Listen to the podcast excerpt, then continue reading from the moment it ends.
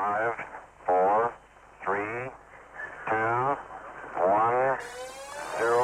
Ignition.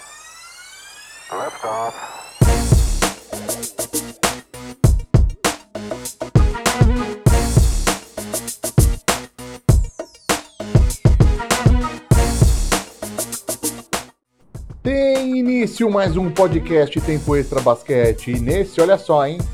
Um programa aí com os seguintes assuntos para falar com vocês. Vamos falar aí das notícias, né, que foram destaque da semana na NBA. Lembram aí de que o Houston Rockets pediu para jogar de novo aquela partida contra o Spurs por causa daquela enterrada aí do Harden que não valeu? É, tem novidade aí sobre isso, além dos rumores, rumores da NBA. E a gente vai discutir também um pouquinho aí sobre o futuro do Lamarcus Aldridge no San Antonio Spurs. Fica ligado, hein?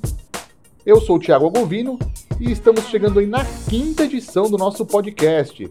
Lembrando aí que você pode acompanhar o Tempo Extra Basquete pelo Instagram, no arroba Tempo Extra Basquete, no Facebook, né, ainda com o nome antigo da página. Procura aí por Basket Wide, que você vai ter sempre as notícias atualizadas da melhor liga de basquete do planeta. Notícias estas atualizadas pelo grande Luiz Teixeira. Siga aí também o nosso perfil no Spotify. Digita lá na, na barra de buscas Tempo Extra Basquete. E aí você vai ter acesso às próximas edições. Também pode ouvir as antigas, tá? Como são programas atemporais, são assuntos bem legais. Você não vai perder nenhum conteúdo aí por ter ouvido depois do lançamento. Você ainda encontra a gente também em plataformas para ouvir podcasts como o Anchor, no Breaker, no Google Podcasts e também no Overcast. Bom, bora lá de Fast Break com algumas notícias que foram destaque nessa última semana da NBA. and they blindsided from the right corner for two dunks for, for Durant. Oh, Wade, what a play! Wow. Oh, wow! I need to see that again because I don't believe what he did.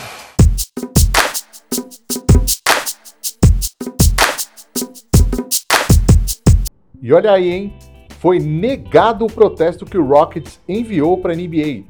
Então, só contextualizando aí para quem está ouvindo nosso podcast agora, é novato aí no nosso programa.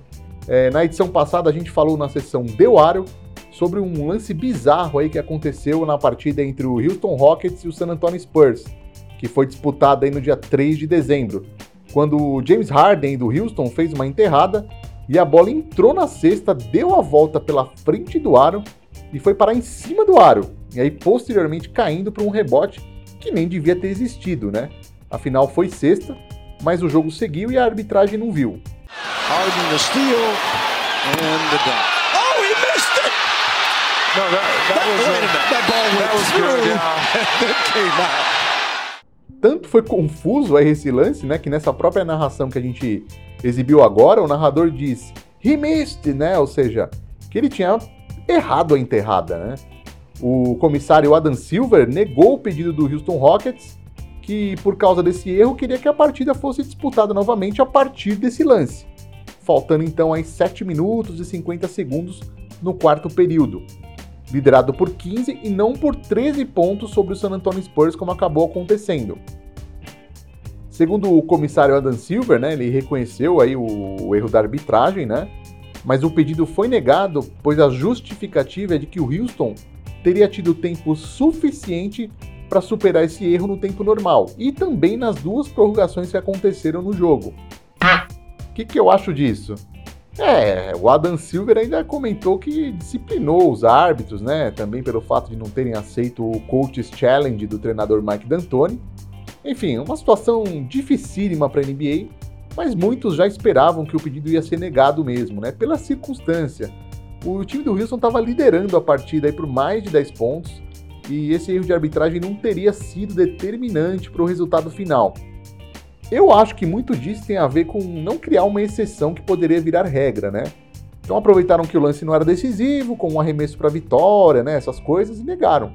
Porque vocês imaginam, se isso se torna corriqueiro, toda hora acontece, o jogo não ia acabar nunca, né? Sempre teria alguém protestando aí contra algum erro da arbitragem.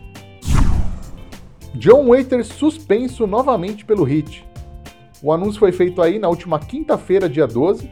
O motivo dessa vez foi não se adaptar às políticas do time, violação de regras e insubordinações contínuas. Ele vai ficar de fora dos jogos até 23 de dezembro. O que, que eu acho disso, né, meu? Putz, o Waiters está descendo a ladeira, né? Esse fato aí já acontece logo após aquela suspensão de 10 jogos que ele recebeu pelo caso lá do medicamento que continha cannabis. O pessoal, ninguém quer colaborar comigo, ninguém quer colaborar comigo, todo mundo é contra eu. E da malandragem eu vim de lá, e é desse jeito que é porque é. Aí teve o ataque de pânico no avião, falamos disso aí em episódios anteriores do nosso podcast. E as últimas duas suspensões já custaram aí mais de 900 mil dólares, né? Agora vai render um pouco mais de 500 mil dólares essa segunda, essa terceira, na verdade, suspensão, né? E ele vai seguir perdendo dinheiro, né? Porque o contrato ainda previa bônus, né? Ou aqueles incentivos que chegam a um valor de 5 milhões de dólares. Ele tinha que jogar uma quantidade certa de jogos e ele não vai atingir essa meta, né? Vale lembrar que o Waiters nunca jogou mais de 46 jogos num campeonato pelo Heat.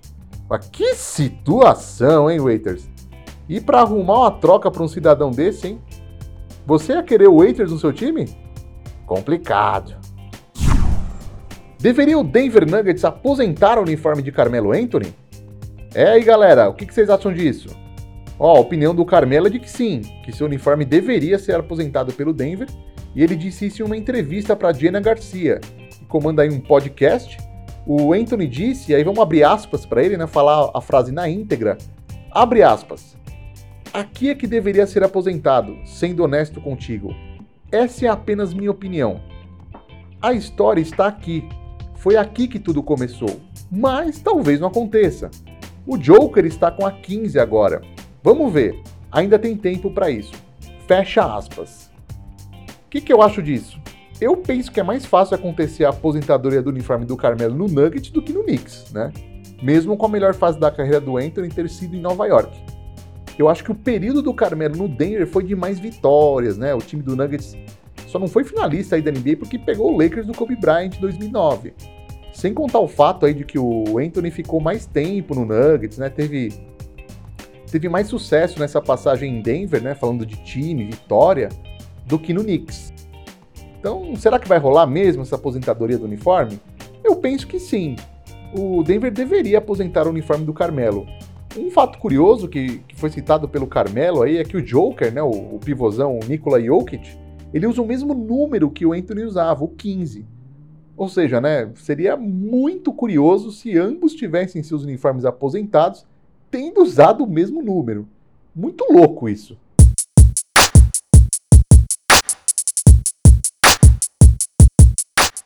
Bom, chegou a hora aí de lance livre, a parte de comentários e opiniões aí do nosso podcast.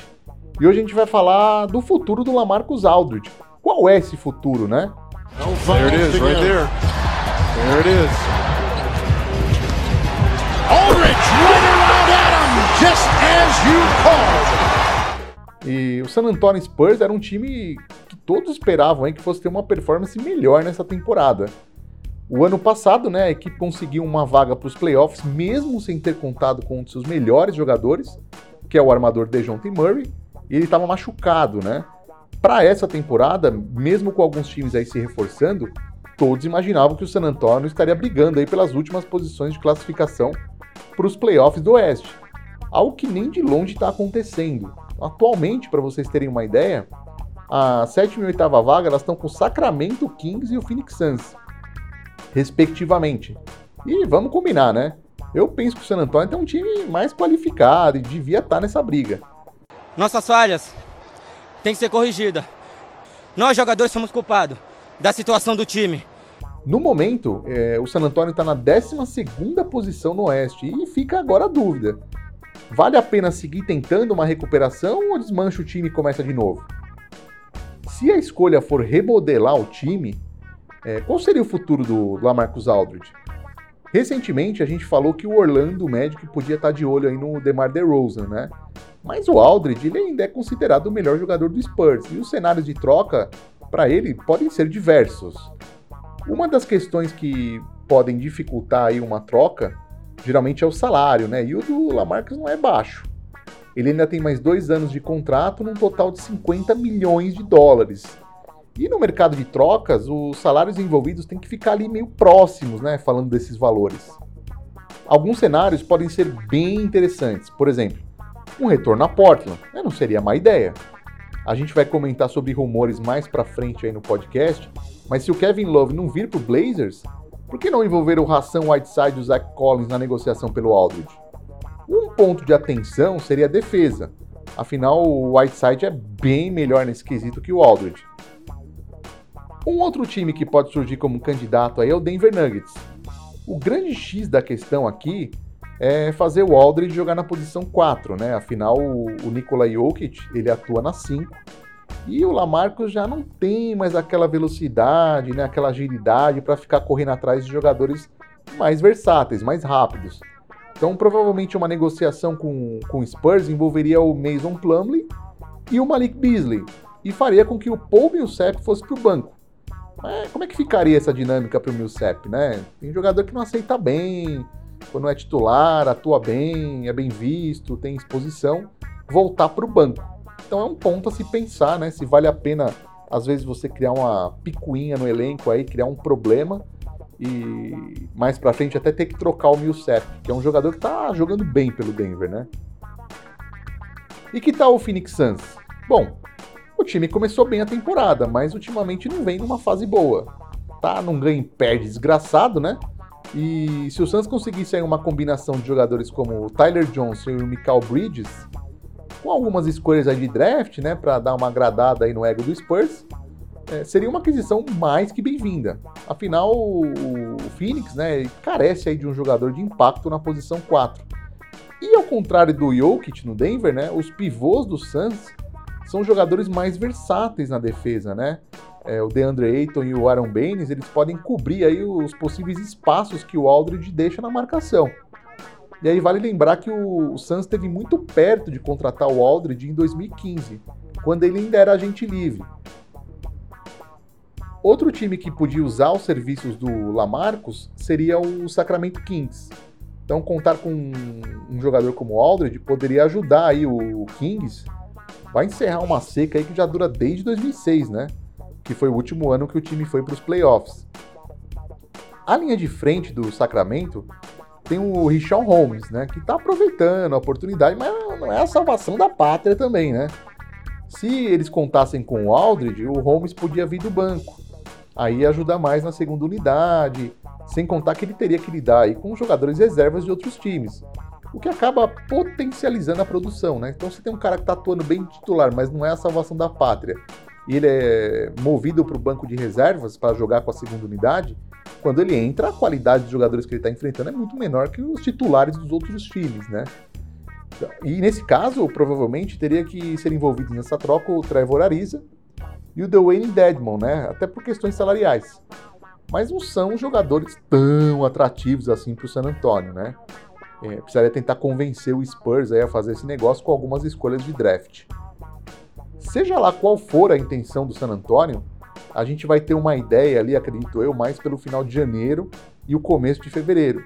Porque se o time continuar na posição que está nessa draga, ah, meu amigo, mudanças podem estar a caminho, hein?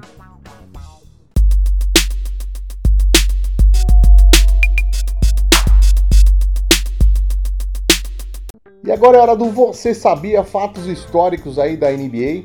E para começar esse Você Sabia, a gente vai falar um pouquinho do prêmio de MVP dessa temporada, né? Quem que vocês acham aí que, que tá na briga aí já para ser considerado MVP da temporada? Porque esse é um assunto de introdução para o nosso Você Sabia de hoje. Então, olha só, essa temporada tá muito legal, né? Essa questão do equilíbrio, parece que realmente vai, voltou aí para NBA. Com os times contando com no máximo dois jogadores que são considerados super estrelas, então, os jogos estão mais eletrizantes, na minha opinião. E apesar do ótimo início aí de temporada do Lakers e do Bucks, a sensação que eu tenho é que nos playoffs a coisa vai pegar fogo. Com o Clippers, né? Tem o Rockets, o Miami, Philadelphia, enfim, tá muito legal. Tanto na mídia americana quanto entre os torcedores, agora que a gente já passou aí do primeiro quarto da temporada, já está se discutindo aí, né? Quem que seria o MVP do campeonato?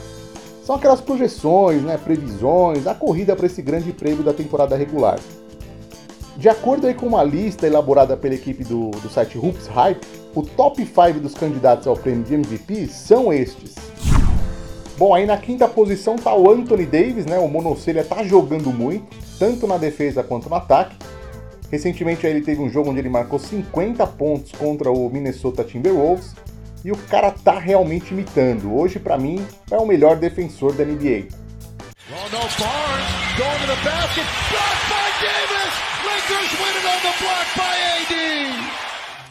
Quarto lugar pro LeBron James. Papai tá demais. Ligou a máquina do tempo. Aliás, parece que o LeBron não envelhece, hein? Incrível. Aqui na lista ele está na quarta posição, mas para mim ele seria o top 2. Mas não dá para reclamar, né? Afinal, Cidadão James vai completar 35 anos em breve. E só de estar nessa discussão já mostra como o cara é mito, né? Uma lenda. He's shooting 38% from downtown. Here comes LBJ! Look out! Oh, the crowd on their feet. Terceiro lugar, James Barba Harden. Com perdão aí do trocadilho, que barbaridade que tá jogando Harden, hein? Lidera a liga em pontos marcados, minutos jogados, ou seja, o cara simplesmente não tira a noite de folga. Precisa agora não queimar gasolina demais, né, durante a temporada e se controlar. Senão, novamente, na disputa pelo prêmio de MVP do campeonato, ele vai estar tá bem, favorito, mas sem combustível quando chegar aos playoffs. Under two to play. Harden, step back. Puts up the three, got hit. Shot's good! And one! James Harden, double team! And chance for a four-point play. Segundo lugar para o Luka Doncic. O que, que esse cara tá jogando é brincadeira, hein?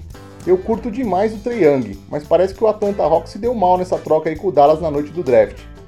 Se você for ver na real mesmo, o Doncic é o MVP moral do campeonato. Porque o Dallas é um, é um time de playoff no oeste e brigando pelas primeiras posições. Se tivesse no leste, talvez estivessem até voando mais. This is the pull up. There's Dorian again. Oh, what a pass! what a pass from Luca! Primeiro lugar, Giannis Antetokounmpo. Os números do Giannis não mentem, né? Ele joga muito e tem se aventurado mais aí da linha de 3, algo que era a principal fraqueza no seu jogo, né? Mas eu não sei, viu, galera? É, ainda tem algo que não me convence sobre ele ser o melhor jogador da liga. No meu ranking, ele estaria no terceiro lugar, muito também por estar no leste, onde a competição não chega nem próxima do oeste. Knocked away and stolen. Here's Middleton. Giannis trailing the lob. Giannis Antetokounmpo from Chris Middleton. Bom, falamos aí na apresentação desse ranking que o LeBron James vai completar 35 anos, em breve. Mais precisamente aí em 30 de dezembro. Então, que tal a gente saber qual é o jogador mais velho a receber votos para o prêmio de MVP? Vamos começar então no mesmo esquema, do quinto até o primeiro lugar? Será que vocês fazem ideia aí dos jogadores que estão nessa lista? Quinto lugar para o Steve Nash. No campeonato de 2012, o Nash, que já tinha sido MVP duas vezes, ficou na nona posição na votação e ele estava com 38 anos e 143 dias de idade. Quarto lugar, Tim Duncan. A lenda do San Antonio ficou em décimo na votação para o prêmio de MVP da temporada 2015 e ele estava com 39 anos e 66 dias. Terceiro lugar, Karim Abdul-Jabbar. Ele foi o quinto colocado na votação do campeonato de 1986. Ele estava com 39 anos e 75 dias. De todos os cinco dessa lista, para mim era o que mais estava na disputa. Porque ainda jogava muito, né? Para essa idade que ele tinha. E ainda fazia o arremesso de gancho, que era praticamente indefensável. Segundo lugar, John Stockton. O mitológico armador do Utah Jazz tinha 39 anos e 96 dias quando ficou na 15ª posição na votação em 2001. E o primeiro lugar, hein? Em primeiro lugar, o rei Michael Jordan. O rei do basquete, com 39 anos e 133 dias de vida, recebeu votos para o prêmio de MVP da temporada 2002, ficando na 13ª posição. Quem viu Jordan com essa idade imitando ainda teve uma amostra de quanto jogava o rei e com certeza, se não tinha acompanhado aí o Michael no auge da carreira, deve ter pensado, cara, se ele faz isso com 39 anos, imagina quando era mais novo. É, imagina, hein? É o rei, né, galera? Sem palavras.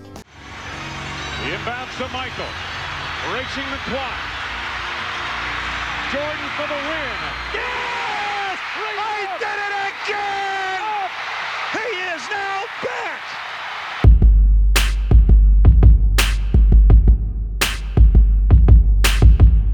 E agora é hora de rumores. Rumores da NBA, hein? Então vamos lá. Essa parte que muita gente gosta aí, né? Conforme vai se aproximando aí o mês de fevereiro, rumores aumentam. É, Malik Beasley recebendo interesse de alguns times. É, de acordo com os Chansaran, os, de acordo com o Chansaran. Ih, meu Deus do céu, não vou conseguir falar isso. Não. Você é burro, cara, que loucura. Como você é burro. de acordo com o Shams Charania do The Athletic, fontes anônimas revelaram que isso está acontecendo, hein? O Beasley está recebendo interesse de alguns times. E segundo o Charania, parece que ainda não rolaram conversas mais engajadas no sentido de tentar arquitetar uma troca.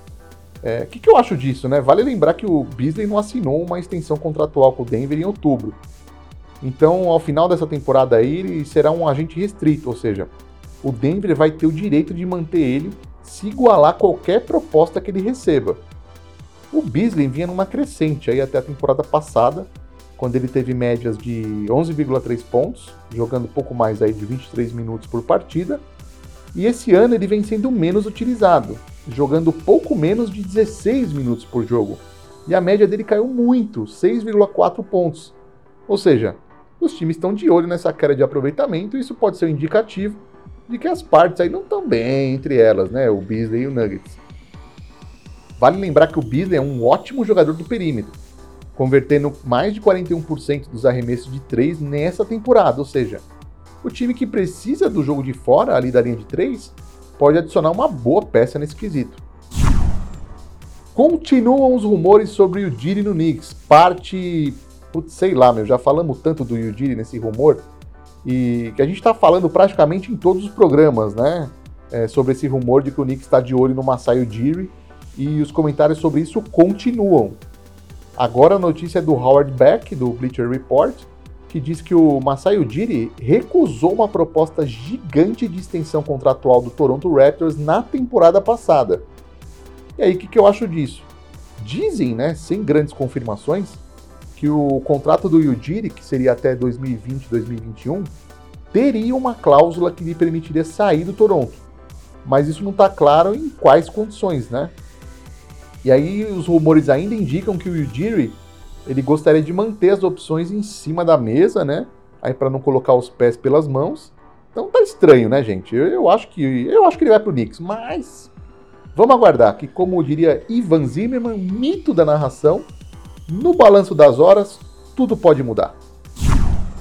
Cavs com algumas condições aí para trocar o Kevin Love. Parece que o Cleveland quer uma escolha de primeiro round no draft para começar as negociações pelo Kevin Love. A informação é do jornalista Jason Lloyd do The Athletic. Outro rumor que foi revelado é que o Cleveland, inclusive, estaria topando negociar todo mundo no elenco. Que beleza, hein? Exceto o armador Darius Garland, né? Também aceitando escolhas de primeiro round. E aí o que, que eu acho disso, né? A situação do Cleveland para se desfazer do Kevin Love pode não ser tão fácil. Afinal, o time recentemente renovou o contrato do Love. Vocês gostaram, né? Do Love. Você é o bichão mesmo, hein, doido? Por quatro anos no valor total de 120 milhões de dólares, né? É um baita de um contrato para um jogador que tem lá o seu histórico de contusões, né? E outra coisa, o que se diz aí pela liga é que na verdade os times que forem negociar pelo Love ainda vão querer uma escolha de primeiro round do Cavs. Então, justamente para poder absorver esse contrato estratosférico. Jeff Tick com futuro incerto no Wolves então o Minnesota estaria aberto aí para iniciar uma negociação envolvendo um armador. É, essa informação é do John, meu Deus, hein? É aqui não, hein? Putz. Eu acho que é Krasinski, mas enfim, que situação, hein? Ele é do The Athletic. O é, que, que eu acho disso, né? Bom, o Timberwolves pode ficar sem nada em troca, né? Se ele não renovar com a equipe aí no período de negociações para agentes livres na pós-temporada.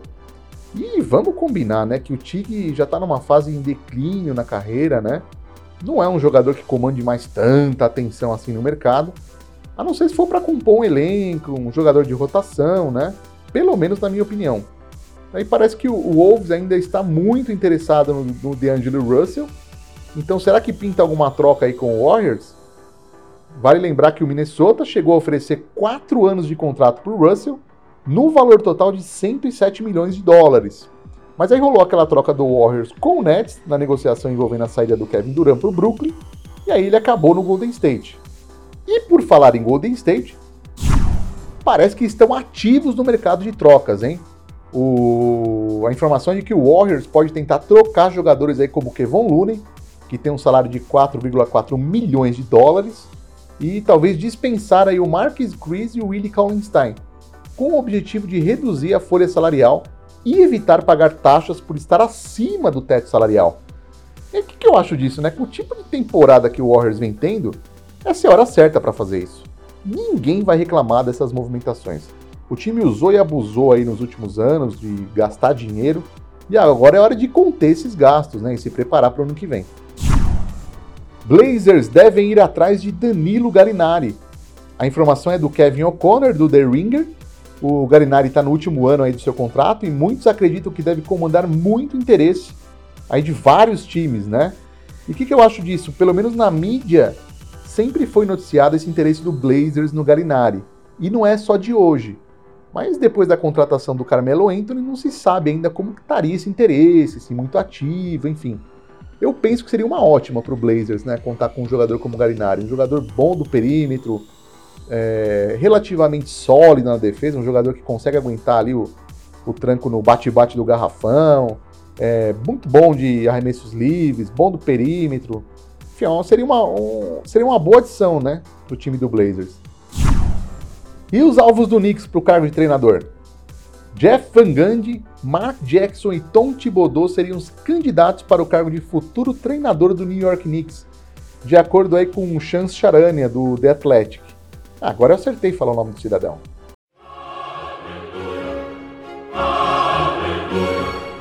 O que, que eu acho disso? É, vale lembrar que o Knicks deixou como treinador interino o Mike Miller, né? E teria meio que deixado aí a porta aberta para que ele permanecesse. Ou seja, se vencer os jogos e a situação melhorar, é o famoso por que não. Mas a gente sabe que a vida de treinador interino não é fácil. E o nome interino não ajuda em nada, né? O cara tá sempre na corda bamba. Desses três nomes, eu gostaria muito de ver o Mark Jackson comandar uma equipe novamente. Eu gostei muito do trabalho que ele fez no Golden State, né, na era pré-Steve Kerr. Ele que renovou aquele time, né, trouxe para um patamar de relevância novamente. E sem contar que ele tem uma história com o Knicks, né? Ele já atuou como jogador, enfim. Seria uma ótima escolha, na minha opinião. Bom, galera, e por hoje é só, hein? Chega ao final mais um podcast Tempo Extra Basquete. Fiquem ligados aí nas próximas edições. E um grande abraço, seus malucos pela NBA. Nos vemos no próximo programa, hein? Até lá!